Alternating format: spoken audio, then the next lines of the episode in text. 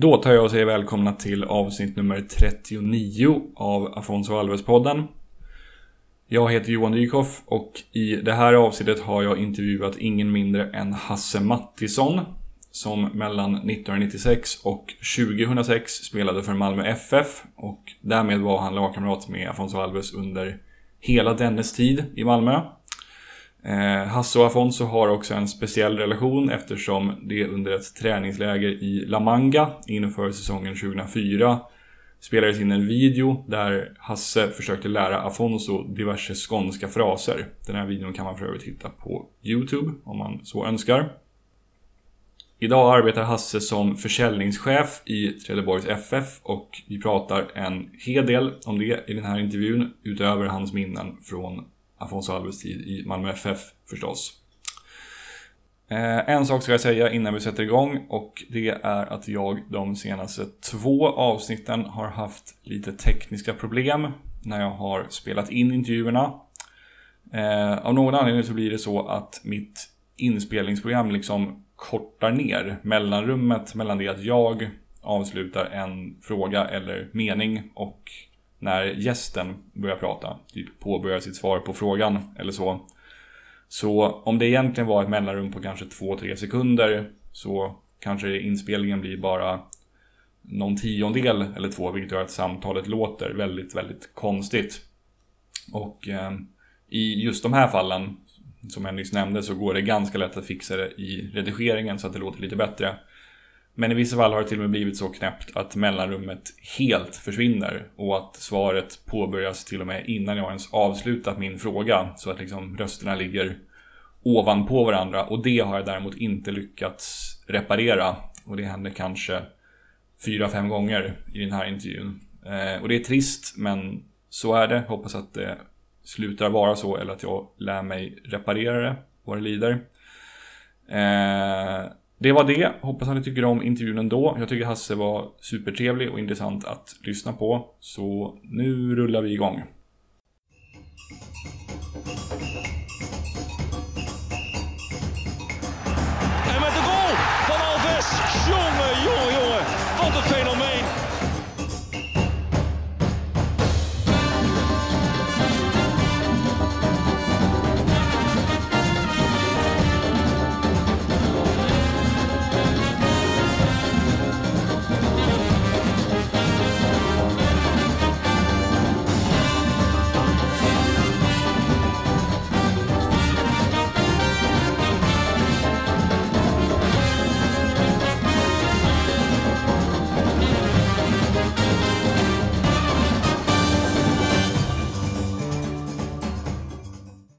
Bra, då börjar vi med, eh, med den här faktarutan då, som jag kallar det. Eh, Så vi börjar med fullständigt namn. Hasse Mattisson. Inga mellannamn. Jo, för fasen. Jag heter Hans Åke Christer Mattisson. Ja. Eh, ålder? Eh, snart 46. Eh, kommer från respektive bor i? Kommer från Malmö, bor i Malmö, strax utanför Oxie, Kristineberg. Född och uppväxt i Mm. Husie. Okej. stadsdel i Malmö. Mm. Eh, din bästa fotbollsupplevelse? Bästa fotbollsupplevelse det måste väl vara när vi eh, tar SM-guldet 2004 och det, publiken börjar rusa in på Malmö stadion. Fullsatt Malmö stadion. Vad kan det ha varit? en 27-28 tusen. Något sånt där. Ja, det förstår jag. Eh, tvärtom då, en fotbollsupplevelse som du gärna hade raderat ur minnet? Ja men det är... eh, Tyvärr var det inte så trevligt när vi... eh, eh, 1999 när man var med och spelade Malmö FF ur Allsvenskan för första gången någonsin. Det, det är tunga minnen. Och det är väl egentligen både eh, näst sista hemmamatchen vi har förlorat mot Trelleborgs FF hemma och eh, matchen borta där det kanske blir definitivt då i näst sista omgången mot AIK i Råsunda. Ja, tunga minnen. Det förstår jag. Eh, ska vi se, favoritspelare genom tiderna? Och det kan vara en eller flera nu aktiva eller sådana som lagt av. Eh, ja, man får ta hela världen så är det ju Diego Armando Maradona. Eh, skulle det vara en eh, spelare i, i Sverige eller sådär så är det ju Stefan Schwarz. Okej, ja. Lite, din, lite mer din spelartyp kanske? Ja men det är då. Han, var, han är några år äldre och han, han var het i Malmö när ens eget fotbollsintresse liksom började ta fart. Så att. Och sen spelstilen såklart. Han gav allt. Ja, just det. Eh, tvärtom då, finns det någon eller några spelare som du inte gillar av någon anledning? Nej, det kan jag ju inte påstå. Nej. Om man ändrar frågan så här, vem, vilken spelare har du oftast, eh, eller tjafsade du oftast med på planen? Tjafsa? Nej, det vet fasiken. Alltså om det är sådana här spelare som man liksom inte ville möta så... Det är väl egentligen två som finns på näthinnan. Mer bara för att det gjorde så förbannat ont. Christer Nordin, den ene, AIKs mittfältare. Mm. Han gav oss järnet. Det var full satsning i alla närkamper. Så det var ge och ta, men man fick stryk. Eh, Torbjörn Arvidsson i Halmstad. Tobbe är härlig. Vi hade många duster på mittfältet där och eh, ja, det blev några stygn efter ett par dueller. det förstår jag. Spelade ni någonsin ihop eller hade han lagt av när du gick till Halmstad? Han hade lagt av att spela men han var assisterande tränare. Så nej. Ah. Okay. Eh, det är liksom inga bad eller hard feelings där utan han är hur god som helst. Har vi sprungit på honom ett par gånger sen man slutade spela. Så. Mm. Eh, en företeelse inom fotbollen som du inte gillar? Det är väl det som har kommit de senaste åren med så mycket filmningar. Det. Man tycker det är löjligt. Alltså man, ja, man ska jämföra det med många som gör det med handbollen. Där liksom, de får rätt mycket stryk och de, eh, de bara tar emot. Va? Och sen när det är avblåst så lägger de bollen. Och så, alltså. Vi borde närma oss det någonstans i fotbollen tycker jag. Jag tycker särskilt en grej som de har fått till i handbollen, det är det här med att inte röra bollen när yeah. motståndarna har ja, frikast i deras fall. Det, tycker, det vore så enkelt att införa i fotboll. Jag fattar, ja. varför, fattar varför man inte bara gör det. Det är väldigt enkelt att införa det. Och sen, man går tillbaka till filmningarna så det är ju mycket upp till, eller det är ju upp till spelarna. Sen kanske man får stävja det på något sätt och ha hårdare straff. Och man kanske ska kunna dela ut straff, eh, avstängningar i efterhand. Jag vet inte men mm. det får inte eskalera ju. Det måste ju minska. Vad tycker du om, nu kanske nu med risk för att glida ifrån ämnet, men det här som eh, Öster införde för, eller i alla fall gick ut med för något år sedan, att de skulle vara liksom en filmningsfri klubb. Vad, vad tycker du om ett sånt, sånt initiativ? Ah, men det får man väl eh, hylla och puffa det initiativet. Eh, mm. Det gillar jag. Jag har faktiskt fler, fler sådana initiativ. Det hade väl underlättat. Tror du det liksom funkar? Tror du att spelarna följer det? Man får väl alltid med någon på, på tåget där. Man kanske inte kommer åt alla va? men varenda en som vi får på rätt spår att uh, filma mindre eller inte filma alls, uh, det, det gynnar ju framtiden. Ja. Så att, uh, nej, det lät som ett väldigt bra initiativ. Mm. Eh, nästa fråga. Vilken typ av drömmål är din favorit? Man kan ju göra snygga mål på olika sätt, men vilken, vilken typ är din favorit? Ah, drömmål? Jag vet inte. Klart att uh, frisparkar som sitter uppe i krysset det har jag alltid varit svag för. Men jag måste väl säga om det är spelmål så Alltså när det kommer ett inlägg och där det är en anfallare eller vem det nu är som är där fram och gör en språngskall i mål. Det är jag också väldigt svag för. Tänker på Larssons ja. där... Eh, var det i VM eh, mot Bulgarien va? Erik Edman. EM 24, ja. Erik Edman bankar in bollen och han ligger som ett streck i luften. Klockrent ja, Nej, sådana mål. Det gillar jag. Ja. Eh, favoritsport förutom fotboll? Ja, alltså då har väl... Eh, golf har man väl hållit på med länge men jag måste väl säga att eh, padel är förbannat roligt nu. Då.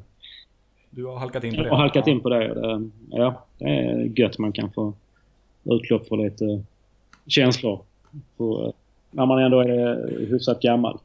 Fotboll hänger man liksom inte med i. Så att, men padel, nej, det är förbannat roligt. Det är det. Ja, kul. Lite utanför idrottens värld har vi några frågor också. Eh, favoritland eller stad som du har besökt? Mm, ja, jag vet inte. Jag jag är svag för USA det är ju, men någon speciell stad det vet jag inte. Men, eh, jag studerade ett år i St. Louis i USA. Det kanske inte är, är wow okay. den stan va. Men landet USA och sen, ja, har jag varit? New York och Miami. Så att, någon av dem då va? Ja, det, du, har, du har mitt medhåll där kan jag säga. Jag älskar mm. New York. Eh, favoritband eller artist? Jag är, måste erkänna, jag är värdelös på musik så att uh, passa på den mm. frågan. Okej. Okay tror faktiskt första som gör det, men det, det är fullt tillåtet. Eh, sista frågan i den här faktarutan då, och den här tycker jag är bland de roligaste. Kan du nämna någonting mainstream, alltså någonting väldigt vanligt, som har liksom gått dig förbi? Och för att ge ett exempel på vad jag menar så berättade han eh, Niklas Jarelind, fotbollskommentatorn, i en podd att han aldrig har spelat Monopol. Ah, ja, det skulle väl vara... Eh, eh, vad heter det? Football eh, manager eller något sånt här på Fifa. Alltså ah, som okay. det satt igång nu om det är 20 000, 2008 eller alltså det var på 2018. Men nej, jag har nog spelat kanske en gång med, med min grabb men jag hänger inte med alls. Nej, okej. Okay. Är det tv-spel generellt Ja, liksom, som du Precis. Där är Ja. jag eh, långt efter. Hade gärna velat eh, vara duktig på det faktiskt. Ja, det, är, det, är en kul, alltså det är ett kul sätt att umgås, men Ja. jag, det kräver visst engagemang för att sätta Nej, in det. aldrig det. Tv-spelsbranschen. Nej, jag förstår. Vad bra, det var faktarutan det. Då känner vi lite bättre som person. Så då går vi över till liksom huvuddelen av podden och vi börjar prata lite eh, Alfonso Alves. Så om vi går tillbaka lite drygt, det är väl ungefär 14 år sedan, som, eller ja, lite drygt 14 år sedan som Afonso kom till MFF. Det var sent 2003. Och MFF hade kommit trea säsongen dessförinnan bakom Bayern och Djurgården. Och för de som har liksom dåligt minne eller kanske inte har järnkoll på din karriär, kan du berätta var du befann dig i din karriär årsskiftet 03-04? 03.04, ja, jag hade väl eh, i varje fall passerat uh, mitten va. Alltså jag började 96 i Malmö och spelade fram till 2006. Men det var en eh, bra period som hade börjat åren innan där med uh, Tom Paulsson tränare 2002 och då blev vi nog faktiskt tvåa va. Det var väl också efter Djurgården då. Mm. Och sen uh, hade vi såklart hoppats på lite mer 2003 men då blev vi trea. Jag hade inte koll på att det var Hammarby som var tvåa. Djurgården vann. Ja. Uh, I övrigt, nej men det var en bra tid. Man, ja, man eh, var 30 år kanske. Jag vet inte om man peakade fotbollskarriärsmässigt där de åren. 2002, 2003, 2004. Det är möjligt. Uh, kommer väl ihåg den här uh, värvningen av Afonso. Dels hade man ju sett han innan kanske på, uh, när man satt och kollade de andra matcherna på TV. Var det mot Djurgården han gjorde hattrick eller när han kom? ja, precis. Kanske kommer till det senare men då blev man ju bara Wow, vad är det här för brasse liksom? Och sen, uh, vi hade Hasse Borg som sportchef och uh, är han ute efter någonting så brukar han ofta lyckas med att... Och det han va? Och det kostar nog en slant att få Afonso till Malmö men han lyckas för då presenterades det på lille julafton eller julafton. Ja, Ja. exakt. Så att en hyfsad julklapp till uh, hela Malmö. Det kan man säga. Hur... Det här med att värva spelare inom Allsvenskan, det har inte varit så vanligt. Eh, Det har kanske blivit lite vanligare nu på senare tid när Malmö har blivit så ekonomiskt överlägsna. Men Mm. eh, hur, hur liksom komplicerat är det skulle du säga? Eller hur, hur känsligt är det? Att värva liksom en annan klubbs stjärnspelare? Jag vet inte om det är så känsligt. Alltså egentligen när mitt fotbollsintresse tog fart där när Malmö FF var som bäst eh, var det med Roy Hudson 85 till, till 9 va. Mm. Då har jag för mig att liksom Malmö värva, var det någon bra i något annat lag så ja, då var det naturligt att ta steget till Malmö. För att Mm. Malmö vann allsvenskan år efter år och, eh, då, och så fick spela ute i Europa. Va? Så att det var både intressant för spelarna och sen klubbarna. Liksom, det kändes som att det var accepterat. Kanske det Ja. gick på andra hållet och att liksom, det var inte det var inte schysst nog att sno de andra klubbarnas bästa spelare. Men eh, jag vet inte. Jag ser inga större bekymmer med det. Utan jag ser väl det mest som naturligt att om det är någon klubb som är jäkligt bra och jäkligt drivande och de sen har ekonomi att lösa spelare från en inhemsk klubb så känns det som att det är positivt. Då stannar pengarna inom Sverige. Och Mm. den här spelaren, eh, Afonso, Precis. som nästan är en, liksom en artist, han stannar i eh, allsvenskan. Ja, precis. Man, så, man såg hellre det än att han går till Viborg. Ja. Liksom. Det, eller motsvarande. Håller med. Eh, på tal om Afonso, hur, eh, hur minns du honom som spelare? Vad var hans bästa egenskaper enligt dig? Ja, bästa egenskaper, en fantastisk teknik och som sagt, hans rörelsemönster. ju. Eh, han var obehaglig att möta. Du visste, visste inte var han skulle gå. Han kunde gå åt bägge hållen och det var liksom, känns som 50-50. Eh, han var elegant som spelare också. Och han, eh, han kunde avgöra matcher på egen hand. Jag för mig det var en på stadion, jag kommer inte ihåg. Men slog vi Hammarby med 3-2 var det redan första året, 2003. En höstmatch där... Ja, jag tror att vi, vi låg väl i ledningen från början och sen får Hammarby kvitterade till 1-1 och 2-1, eller 2-2 sen va. Men så kändes det som att Afonso hade bestämt sig för att nej, vi ska vinna den här matchen. Och eh, han gör 3-2 sen också. Och det liksom... Ja, det var inga frågor på det liksom. Jag har för mig att det blev 4-3 och jag får, det måste ha varit hösten 04 tror jag. Och jag. Men jag minns den matchen också för eh, Anders Linderoth, Hammarbys dåvarande tränare, gick ut och sa någonting i stil med att ja, den här matchen kunde vi lika gärna ha vunnit, men vi hade ingen Afonso Alves. Vilket väl kanske understryker Ja. hur, hur jävla bra Ja, där var han fantastisk och han gjorde ju eh, många andra fantastiska matcher. Så att, eh, nej, eh, grym spelare, eh, bra målsinne. Eh, kommer väl ihåg att ändå när Tom var tränare att han hade lite problem att placera. Han var inte renodlad anfallare utan det var ut på kanten emellanåt. Men det hade ju lite med konkurrensen att få kanske den optimala sammansättningen av startelvan. Precis. Ja, för han, han använder sig på väldigt, precis som du är inne på, väldigt många olika positioner under sin tid i Sverige. Men sen när han flyttar vidare till Heerenveen och sedermera Middlesbrough så spelar han ju enbart renodlad anfallare. Ja. Han var, han var ingen arbetshäst på det sättet. Så att yttermittfältare kräver rätt mycket. Va? Men sen samtidigt var vi väl eh, några andra som kunde jobba, ta det jobbet extra för honom. Va? Så att han kunde koncentrera sig på det offensiva även om han var på kanten. Och han producerar där också men jag tror inte han eh, liksom sprudlar av uh, spelglädje varje gång han spelar på kanten. Men var han längst fram så kändes mest naturligt för honom. Ja, och precis. Och hans insatser sen i Heerenveen visar ju också att han ja. hade en, en jävla målkänsla. Han vann väl guldskon va? Han var tvåa i guldskon. Han var ett, ett mål från att vinna. Totti kom före. Men han var, Afonso var god tvåa. Okej, okay, ja, ja. ja imponerande. Jag inte vad, vad sa han gjorde? 30? 34 mål på 31 matcher. Ja, det är grymt. Och sen, och sen ja. var han väl... Äh, gjorde några landskamper också va? Ja, precis. Åtta landskamper gjorde han. Och det... Jag tror det är han och eh, en gammal Helsingborgs mittback som är de enda allsvenska spelarna som har spelat i brasilianska A-landslaget. Så det är en... Det är en liten exklusiv skara, ja. verkligen. Ja, imponerande. Ja. Jag tänkte, du var inne på att Afonso kanske inte var någon så här äh, arbetshäst direkt och att han, han fick, även i Middlesbrough så blev han beskylld av att, för att vara lat. Ehm, du som var lite mer av en eh, brunkare eller hårt arbetande mittfältare, hur, hur lätt tyckte du att det var, var att hantera att vissa fick slarva lite med defensiva arbetet samtidigt och liksom spara sina krafter så att säga och inte göra det tråkiga? Det är inga större problem där. Alltså, han, han levererar så pass mycket framåt så att... Eh, och, ja, alltså, Tom Prahl var rätt tydlig i sitt upplägg och sina direktiv med det också. Så att eh, na, man känner att kan man göra det jobbet extra där defensivt så kan han lägga energi på det offensiva. Så att, eh, det gjorde man gärna. Men det var inga problem vad ska man säga? Han kanske inte gjorde jobbet stenhårt. Va? Men jag har ändå för mig att liksom, när han spelar på kanten att var, var bollen död eller liksom vi skulle falla ner i formation, att vi skulle ligga med ett rakt mittfält. Så ja, han tog sig ner ju. Sen kanske inte alltid att han gjorde jobbet hela vägen hem till eget straffområde. Men ah, det kunde vi leva med. Ja, okej. Okay. När insåg du att din plats på planen var så att säga att eh, springa och kötta?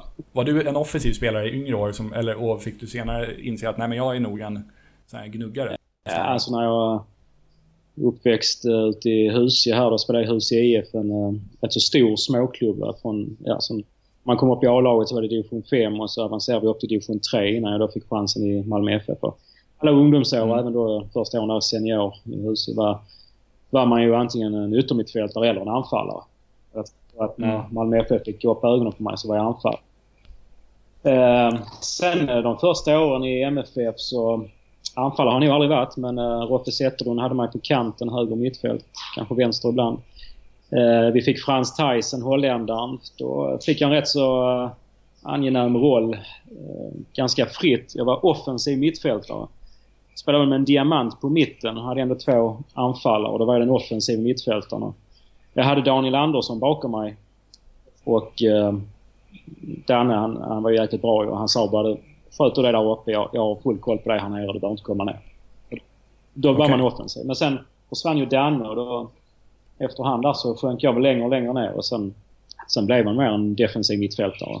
Kanske gjorde en del eh, matcher på kanten också men då var det ju för att man var tvåvägsspelare i så fall.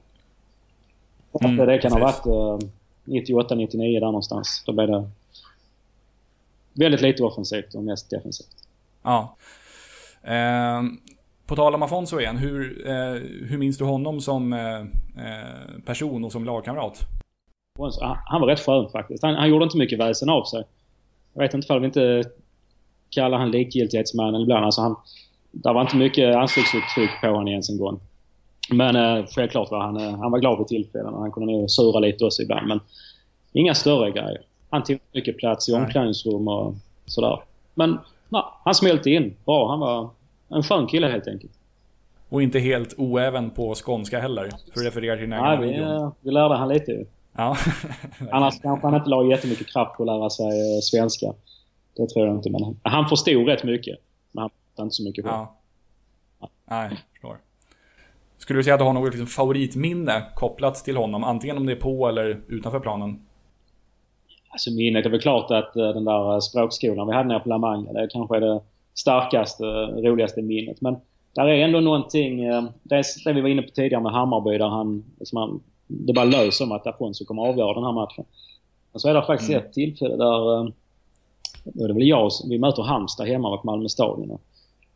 Jag gör två mål och det ena liksom, där lyckas jag med någon dribblingsride som jag aldrig har lyckats med varken tidigare eller efter. Och den som egentligen var gladast när man liksom hade gjort målet där det var Afonso. Och det är ja. starkt för mig. Det har jag sett lite bilder också. Att han var jäkligt glad när jag hade lyckats med en tvåfotare och, och gjort mål. Det, det, glömmer jag faktiskt inte. Det är rätt Nej. Det är en kul... Eh, det där ser man ibland när någon spelare gör ett så här otippat ja. snyggt mål. Typ... Eh, när, du vet, du vet det där bicykleten som Peter Crouch gjorde i någon Champions League-match. Ja för kanske 10-12 år sedan. Man ser liksom hur, hur medspelarna bara tar sig för ja. pannan och bara vad, vad fan ja. hände han, precis? Han, den upplevelsen för han liksom att shit, vad hände här? Och han hade nog rätt, jag kunde inte göra om det. Nej, ja.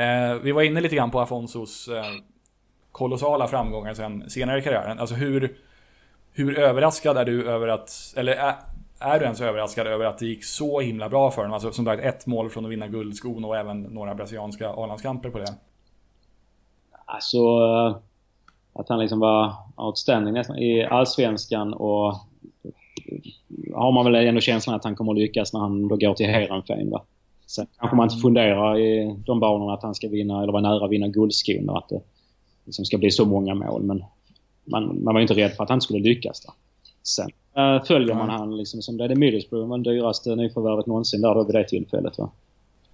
Kanske inte klaffa hundra. Men att han, han kom ändå med i brasilianska landslaget där också. Det kanske man inte hade funderat över. Och det är mer bara för att konkurrensen är så jävla tuff ju. Himlar av eh, fantastiska brasilianska anfallare. Ja, överraskad är man inte men ändå. Man kan inte tänka så långt. Mm. Nej. Eh, finns det någon, om man tänker brassar som du har mött under din allsvenska karriär, finns det någon som sticker ut då som du tyckte var extra, extra bra eller extra knepig att möta? Nah, jag har väl inte funderat på men vad fanns det? Afonso kom ju väl tillsammans med Paulinho va? Kanske inte var riktigt samma kvalitet men han höll ändå en bra nivå under många år där. Han gjorde sina mål. Eh, sen kanske inte jag hade direkt dueller med honom va. Det var väl Kalmar. Uh, Cesar Santin och så anfallare kanske inte så ofta man duellerar med han. Men den andra, vad hette han på kanten där som var mer... Fabio, Fabio va? Där hade man väl lite dueller vid tillfällen med honom. Sen eh, har jag mött Wilton Figueiredo. Va? Han var ju central spelare så att um, han får man också hålla högt. Han var duktig. Mm. Och det, jag tror faktiskt att veckan efter vi hade tagit SM-guld 2004 så spelade jag väl en uh, B-lags eller u match uh, borta på uh, Rudalen mot Gais och då var nog han där och testade. Så då mötte han okay. och sen slutade det med att han fick väl kontrakt med Gais och sen blev det AIK något år senare. Exakt. Precis. Ja. ja annars kan jag inte komma på, komma på så många fler. Jag vet inte, har du? Nej. Nej, de är ju sällan, alltså de, det värvas ju sällan in i mittfältare. Alltså de flesta är ju renodlade anfallare som kommer från ja. Brasilien. Och, så nej, jag förstår att, du, att du, du personligen kanske inte hade så... Var så närgången med många av dem. Um, jag tänkte också på, Afonso han flyttade ju utomlands sommaren 2006 där, men du spelar ju faktiskt i Sverige hela din, mm. hela din ja. karriär. Hur nära var du att flytta utomlands? Alltså när, när, var det som närmast och vilka länder och klubbar var det som var på tapeten? Ja, det, det var inte speciellt nära. Det var det Jag tror att jag har haft eh, en kontakt med en agent som jobbar åt Cardiff. Då låg de i, eh, om det hette Championship då, men jag tror det var 2002. Då hade han följt mig ett tag men eh, och lovade att provspela i december. Och jag hade ett utgående kontrakt också. Men det rann ut i sanden så att närmare än så har det aldrig varit. Okej. Okay. Kan man, skulle man kunna göra så som spelare? Eller funkar det att man lite grann tar eget initiativ och ber någon agent att hitta någonting, vad som helst åt mig? Hade, alltså, hade du kunnat göra så och på så sätt kommit utomlands? Det hade man nog kunnat. Eh, alltså, det har nog... Som att agentverksamheten och det här med att gå mellan olika klubbar, det har ju växt enormt ju sen jag slutade. Så att hade man varit aktiv idag hade man definitivt uh, sett till att ha en agent som hade jobbat uh, aktivt för en och hitta eh, några erbjudanden. Jag Ja, just det. Man Något Kin- Kina-kontrakt så. lyser och att klubbarna står i kö för att köpa en, då får man nog se till att göra jobbet själv tillsammans med en agent och söka upp och se var det finns behov. eh, det. spelartyp. Mm. Eh, vi tar och pratar lite grann om din nuvarande roll också inom, eh, och om TFF generellt också. Du jobbar som försäljningschef och har gjort det i lite drygt två år, eller hur? Två och ett halvt år. Ja, det är eh, drygt två och ett halvt år nu. Jag började ju i januari 2016. När de hade, Just de hade vunnit division 1 2015 och så upp i superettan. Det är väl naturligt kanske man har haft en mindre organisation och man behöver växa lite organisatoriskt också. Då. Ehm, fick jag frågan om jag ville vara dels U19-tränare och dels då försäljningsansvarig. Ta hand om, eh, jobba med sponsorerna och försöka öka försäljningsintäkterna. Och det nappade jag på. Det var kul att komma tillbaka till fotbollen. Just det. Jobbar du med U19 Nej, det gör jag inte. Det var bara där 2016. Så att, eh, och sen eh, vad blev vi? Sjua i Superettan där och sen höjs ju målsättningen lite. Och jag tror att det var uttalat att man 2017 skulle liksom ta steget upp till Allsvenskan sen. Men på något sätt så behövdes mer tid på uh, försäljningen. Intäkterna var, behöver ökas. Så att då la vi fotbollen åt sidan och sen har jag jobbat 100% med försäljningen efter det. Ja, förstår. Eh, enkelt uttryckt, vad gör en försäljningschef i en allsvensk fotbollsklubb? Uh, ja, det var i alla fall i Trelleborg så gör vi rätt så mycket. Vi som uh, har... Vi är en liten organisation va. Vi har ju, uh, vi har en klubbdirektör som även är sportchef och sen har vi en, en marknadschef där uh, och så är jag försäljningschef och sen har vi en som är, sköter kommunikationen där. Och sen har vi ett Mm. par roller till. Men, uh, vid det tillfället så var det en marknadschef som hade skött försäljningen. Och eh, när man då tar steget upp i Superettan, eh, man ingår i SEF, där kommer större och större krav på evenemangen. Då fick han liksom inrikta sig på det. Och så fick han lägga så att säga, försäljningen åt sidan och så fick jag utöka. Jag tar ett större ansvar där. Men, eh, så det är ju huvuduppgiften att eh, ut och träffa företagen i, i framförallt Trelleborg men även i, i Malmö och regionen.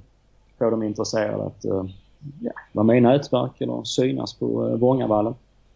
Eh, Mm. Det är väl den stora biten. Sen gäller det på något sätt att vara med och, och serva företagen och sponsorerna under, under hela året. Aktivera dem. Både mellan matcher och sen på matcherna. Så att, ja, det är rätt många arbetsuppgifter att hålla på med. Ja. Ligger även liksom pu- publik... Eh, snittet så att säga, är det också din uppgift att se till att det håller någorlunda? Nej, det är det väl inte. Utan där har vi då anställt en uh, tjej, Lotta Berseus, som är uh, kommunikationsansvarig och biljettansvarig. Och med kommunikation handlar Ja, det liksom okej. att försöka locka publiken till, till matcherna. Så den, den ligger utanför mig. Va? Jag försöker se till så att uh, vi har många företag knutna till oss och, och på så sätt att de också går på matcherna. Mm. Eh, hur, det här kanske är svårt att svara på, men hur, hur skiljer det sig att vara försäljningschef i Trelleborg jämfört med låt säga Hammarby eller IFK Göteborg, tror du? Ja, skiljer väl sig. Alltså grunden kanske jobben är detsamma. Man jobbar efter samma mål. Men på något sätt eh, skillnaden. Det handlar om faciliteter. Det är kanske städerna Stockholm och Göteborg kontra Trelleborg med antalet invånare och vilket fotbollsintresse där är. Men eh, Mm. bortsett från det så eh, faciliteterna va. Um, Ullevi hyfsat ny. Bör vara rätt så attraktivt. Eh, Tele2 som Hammarby är ju jätteattraktivt en modern arena som verkligen eh, finns hospitality-ytor så att företagen som man drar in att de verkligen kan gå på matcherna och ha bra standard på sin representation med kunder. Vi, vi ligger ju en bra bit efter dem med Vångavallen. Det är någonting det. vi jobbar på. att det, det är ju ett måste för att vi ska kunna ta nästa steg eh, i Trelleborgs FF med, med intäkterna. Ehm, det här att kanske bara synas på en skylt. nej, det är nog mer att man vill ha en upplevelse komma dit, se en match. Man, eh, förutom matchen så är det att man är där en och en halv, två timmar innan och representerar med kunder i en, i en bra miljö. Det. vi har en låg på Vångavallen och den, den kämpar vi med. Va? Men eh, vi drömmer Mm. om att ha en nybyggd arena eller en tillbyggd arena inom ett par år. bara. Finns det liksom tillstymmelse till plan på ny arena? Alltså man tänker från kommunens håll och så? Där, egentligen inte, men jag tror nog ändå att det finns en förståelse och en vilja att uh, försöka hitta någon lösning. Men jag tror att det får komma ifrån oss i, i klubben att, uh, att jobba för det och sen presentera någonting som kommunen liksom, okej, ja men det här är vi med på. Men eh, vi får nog se till att göra rätt mycket själv, förarbetet själva. Och ta Mm, ett bra koncept, ett hållbart koncept också. Men sen tror jag nog att kommunen ändå, alltså det ska hända jättemycket i Trelleborg som stad. En massa bebyggelse och eh, inflyttning så att eh, det krävs det nog att vi hakar på där med arenan också. Mm, absolut. Eh, ifall jag hade varit företagare i Trelleborg med ett företag som omsätter, vad vet jag, 75 miljoner. Va- varför borde jag bli engagerad i TFF? Ehm, ja, där finns olika aspekter va? men eh, det beror på vad man har för verksamhet och var man har sina, sina kunder. Men ett är väl för att visa att om man är ett företag som omsätter 75 miljoner så är man ju bland de större i Trelleborg. Att visa att man Mm. eh, stöttar eh, TFF då som bedriver en eh, fantastisk verksamhet. Inte bara elitmässigt med A-laget utan de har en rätt så stor eh, ungdomsverksamhet som växer så det knakar på varje år. Sen gör man rätt så stor social insats med andra projekt också. Så det är väl något sätt att man kan, med ett framgångsrikt stort företag så kan man på något sätt ge tillbaka till det lokala på det sättet.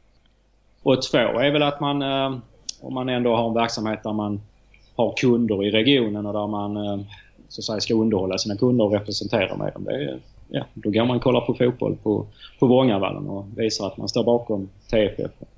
Man kanske eh, har... Nu har vi inte ledsystem som är rätt effektfullt men det, det kommer så småningom. Men man kanske står bakom, har sina skyltar på ena kortsidan något i den stilen. Men på det sättet så visar man att man finns där. Stöttar lokala näringslivet och förhoppningsvis kanske det är kunder som då också uppskattar det. Att, ja, men, de här, det är ett sunt företag, de vill vi göra affärer med. Just det. Jag läste eh, alldeles nyligen, eller Helsingborg, era skånska eh, kollegor eller konkurrenter, vad man nu vill kalla det. De har ju värvat ganska tungt på sistone med Granqvist och Wandersson och Marcus Holgersson och alldeles nyligen. Och som jag förstått det så är det en eller flera sponsorer som har gått in med pengar där och liksom tar en del av den Mm. ekonomiska bördan. Och jag läste även idag att Åtvidaberg har gjort samma sak för att hänga kvar i division Ja. 1. Och är det, är det här vanligt och är det någonting som ni ägnar er åt som liksom sponsorupplägg? Nej, det är det väl inte. Alltså, det är väl lite... Jag vet inte vad man kallar det så fortfarande. Riskkapitalbolag. Att eh, man sätter ihop någonting och alltså, får man in kulor och sen kan man gå och teckna det här kontraktet med en spelare och sen om denna spelaren säljs eller i vissa fall har det till och med varit att om andra spelare säljs så ska det här riskkapitalbolaget få tillbaka sina pengar först och främst. Ehm, Mm. ja, då är, det finns inte i Trelleborg nu och jag kan ju säga ha hört att för många år sedan har det funnits någonting men jag, jag vet faktiskt inte vad det var för affärer som gjordes där och, hur det gick. Va? Men eh, det förekommer på andra ställen och inte hos oss. Vi, vi får ihop det på eh, något annat sätt ändå. Men det är fantastiskt det HF har gjort nu. Det är en, en grym satsning. Jag menar, börja med Granqvist och man ser ju tempen stiger direkt. ju. Har vi fullt hus där i första matchen. Och de har ju den nya arenan ju. Det är ju katastrof egentligen att ligga i Superettan för deras del. Men att sen komplettera här med Rasmus Jönsson och med Wandersson och nu då ytterligare en gammal HF tillbaka, Holgersson. Är rätt imponerande att få ihop det men då är det väl eh, riskkapitalister, privata finansiärer som verkligen brinner för det. Och några företag kanske som eh, ser till att göra det möjligt. Precis. Ja, men det, jag antar en, ett sätt att sy ihop något sånt, det kan ju också vara att de, vad vet jag, får liksom extra exponering eller någonting mot att de står för... Ja, om det är företag så kan, är det ju Ja. säkert, de, de får säkert något värde. Ja, Ja. exakt. Vad har ni värvat? Just det, ni värvade han Kofi Sarkodi nyligen ja. Du hade ju bra koll på Major League, va? Eller amerikanskt. Ja. Honom har jag järnkoll på. Honom har jag sett, jag vet inte hur många Ja. matcher. Eh, Vet du om det om, om honom då? Han har spelat i Houston och spelat i San Jose. Eh, lite svajig bakåt har jag alltid tyckt, men en, en, alltså, alltså fysiskt riktigt vass. Alltså kan springa Ja. full fart upp och ner för, längs kanten. Eh, han har väl mest kört högerback i MLS, men har väl kört vänsterback i Ja, Trelleborg han har hamnat till vänster nu ja. Absolut. Ja, Han har väl skött det helt okej. Det tycker jag nog. Jag är Ja. medveten om att han är högerback men... eh, en kanonkille. Alltså, sidan om planen så är det en grym karaktär. Supertrevlig. Eh, och sen på planen så det är nog eh, känslan att eh, man vet vad man får när man sätter in honom. Alltså, han gör ett gediget eh, jobb där. Mm. Och, eh, ja, levererar ganska enkelt spel. Men liksom, det är det vi är ute efter. Är inte Precis. så höga toppar men inte så jävla djupa dalar heller. Så att, eh, Nej. gedigen spelare. Ja, han var väldigt, han ansågs väldigt, väldigt lovande när han var liksom 19, 20, 21 sådär. Sen har karriären kanske inte riktigt blivit så bra som han och många hade hoppats. För jag tror han spelat liksom, alltså ett antal U21-landskamper för USA och sådär. Men sen så tog det inte riktigt fart där i MLS. Och nu är han, vad är han nu? 26, 27? Ja, det är han. Han har gjort 140 matcher i Major League. Ja, och det är inte, ja. det är inte fy skam faktiskt. Lokat. Ja. Så nej, vi, vi tror mycket på honom. Ja, kul. Eh, och Salif, hur är det med Salif Kamar Är han, är han någorlunda på gång? Jag tror det. Jag, jag har inte sett några träningar nu på ett bra tag. Så att, men rapporter ja. jag har fått är ju att han är i full träning. Och, eh, det är nog någon av de närmaste matcherna som han är tillbaka i truppen. Det tror jag nog. Mm. Hoppas det. Ja, det, det gläds vi att eh, han är tillbaka. Får chansen att spela eh, allsvenska matcher. Det är han väl värd. Uh, usch, mm. Det var riktigt trist i, i vintras där när han gick sönder. Men uh, han är välbehövlig för truppen. Han är en ledartyp också. Det, det kommer, uh, han kommer pusha hela laget och, och lyfta det om han kommer in också. Ja, och om han kommer in i sånt målstim som mm förra året. Det borde väl locka både folk och sponsorer till, till TFF tänker jag. Ja, det tycker man. Det tror jag det kommer att göra. Det var sanslöst stim han var inne i. Var det nio mål på tre matcher? Fyra, fyra, ett. Ja, något sånt där. På en vecka. Han var väl den hetaste forwarden i Europa den, veckan. Ja, precis. Det är nästan Afonso-nivå på de siffrorna. Ja, Salle har ju så fantastiskt målsinne. Det har han ju. Och när det sen då klaffar ibland var jag för mig att uh, vi var rätt duktiga på... Eh, kom till mycket inläggslägen och han egentligen stod bara med antingen med huvudet eller med foten och bara en touch. Vinkla in bollen i målet. Kan vi, kan vi hitta tillbaka dit och det är fantastiskt. För att, eh, ja, rätt solida ändå bakåt. Vi måste prestera fler mål, göra mer framåt. Och får man in en, en kille som Salle och han sen lyckas hitta tillbaka till det stim han var tidigare så det kan betyda mycket för oss. Det förstår jag. Eh, men skulle du säga, alltså blir ditt jobb påtagligt lättare om det går bra sportsligt?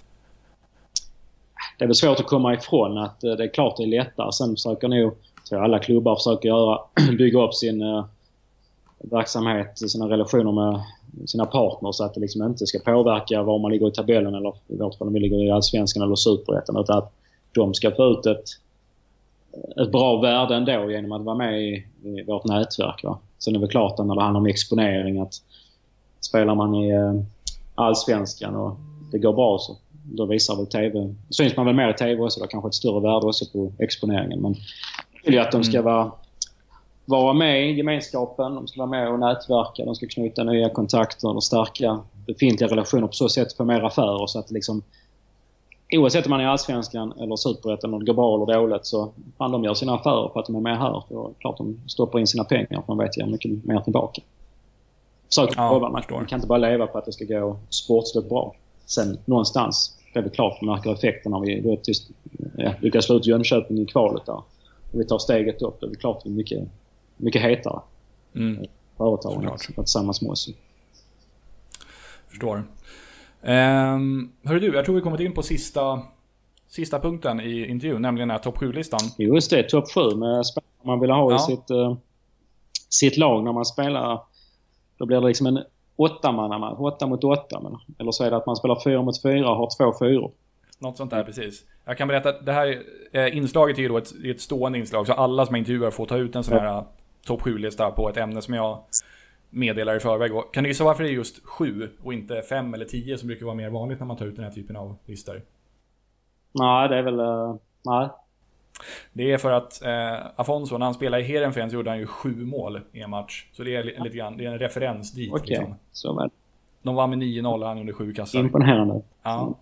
Vad är det mest, har, du, har du någon minne av någon som har gjort ja, ens i närheten av så många mål i någon match som du har spelat på seniornivå? Nej, det har jag nog inte.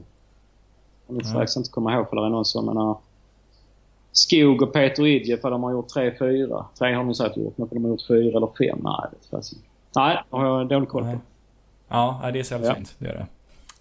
Eh, men som du är inne på, jag gav dig eh, ämnet lagkamrater som man gärna ville ha på sitt eget lag när man körde matchspel på träningarna. Så det är egentligen bara att köra igång. Gärna lite motivering till, till varje lag. Ja, men liksom ska man då ha... Eh, börja med någon lagspelare som man vet liksom alltid gav järnet. Man uh, visste den här känslan att hata och förlora var där. Men gav alltid max. Då sätter jag in Jörgen Olsson.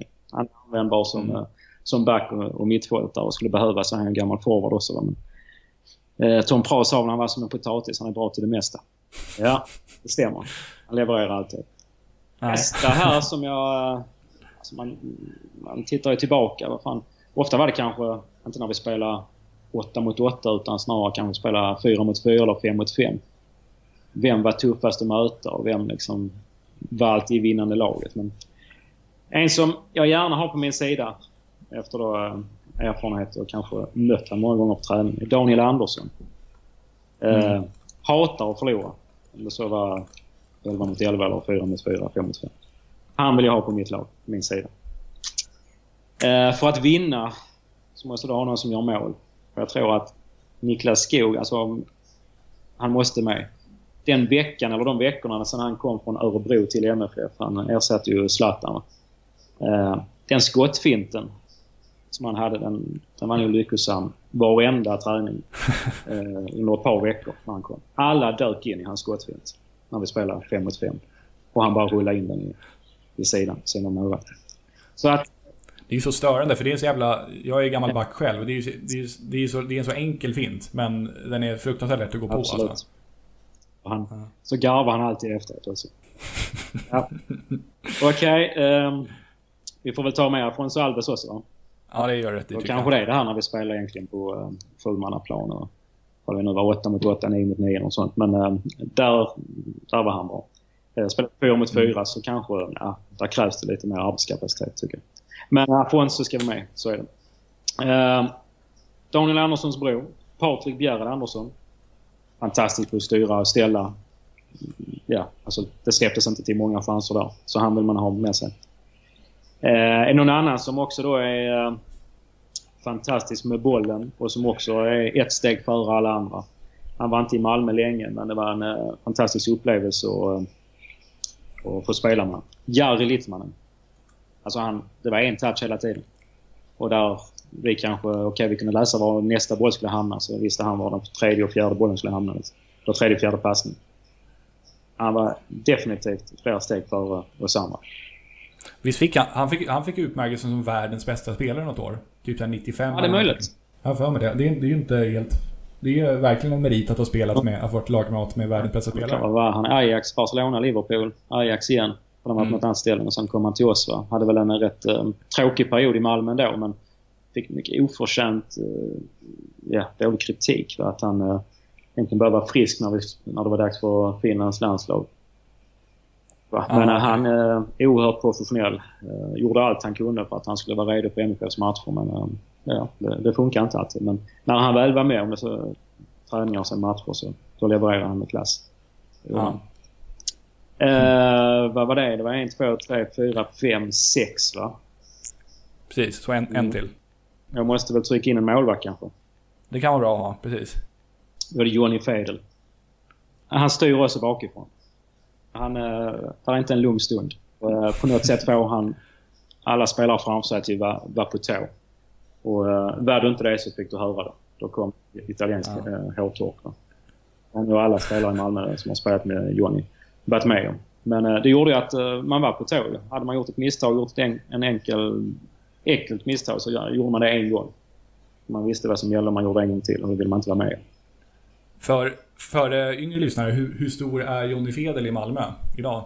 Eller i Malmö FFs historia? Ja, han är jättestor. Alltså, han gick ju från uh, fotbollsskolan och hela vägen upp. Uh, då kan jag inte antal matcher men jag skulle tippa att det är, det är en bit över 500 i varje fall.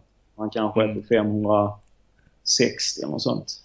Jag skulle tro det. Och sen då fortsätta efteråt. Tyckte nästan han, han slutade lite för tidigt. Men eh, sen kom han tillbaka i målvaktstränare och har gjort det. Fått fram eh, rätt så... Gjort ett bra jobb med målvakterna. Så att, eh, nej, mm. för mig är Johnny Fede är jättestor i Malmö.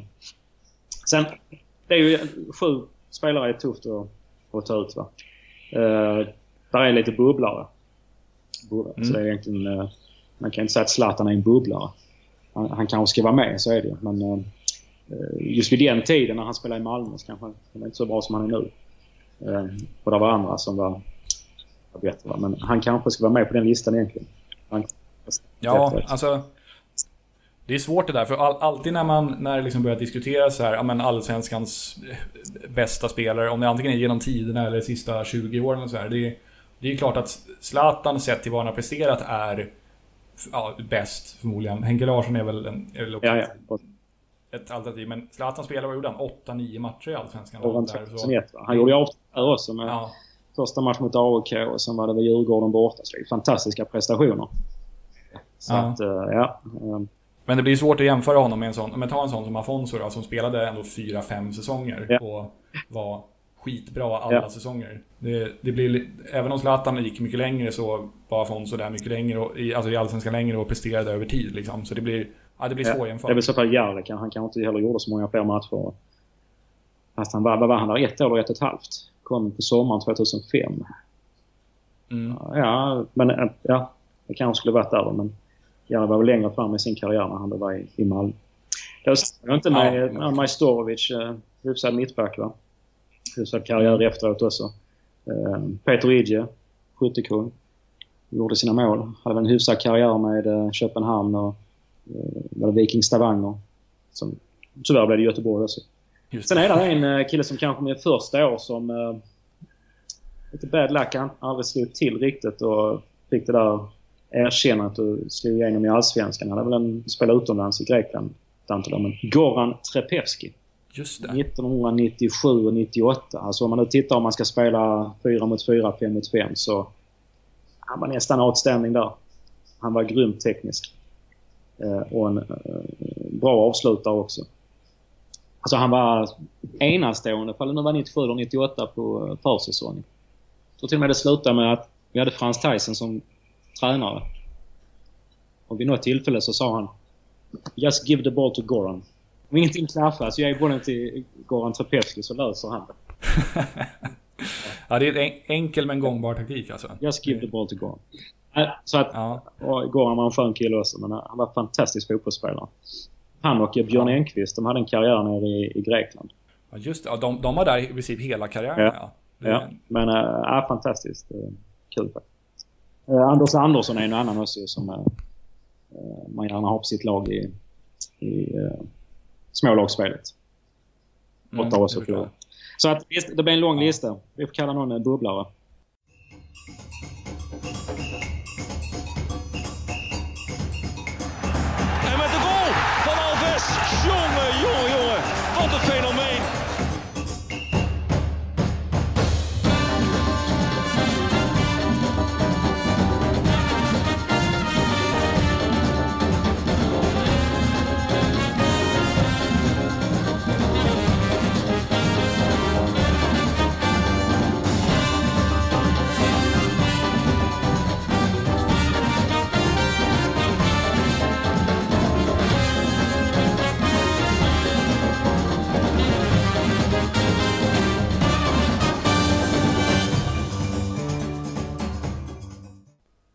Sådär ja, då tackar vi Hasse Mattisson för att han tog sig tid att ställa upp på den här intervjun och vi önskar honom såklart all lycka framöver där nere i Trelleborg.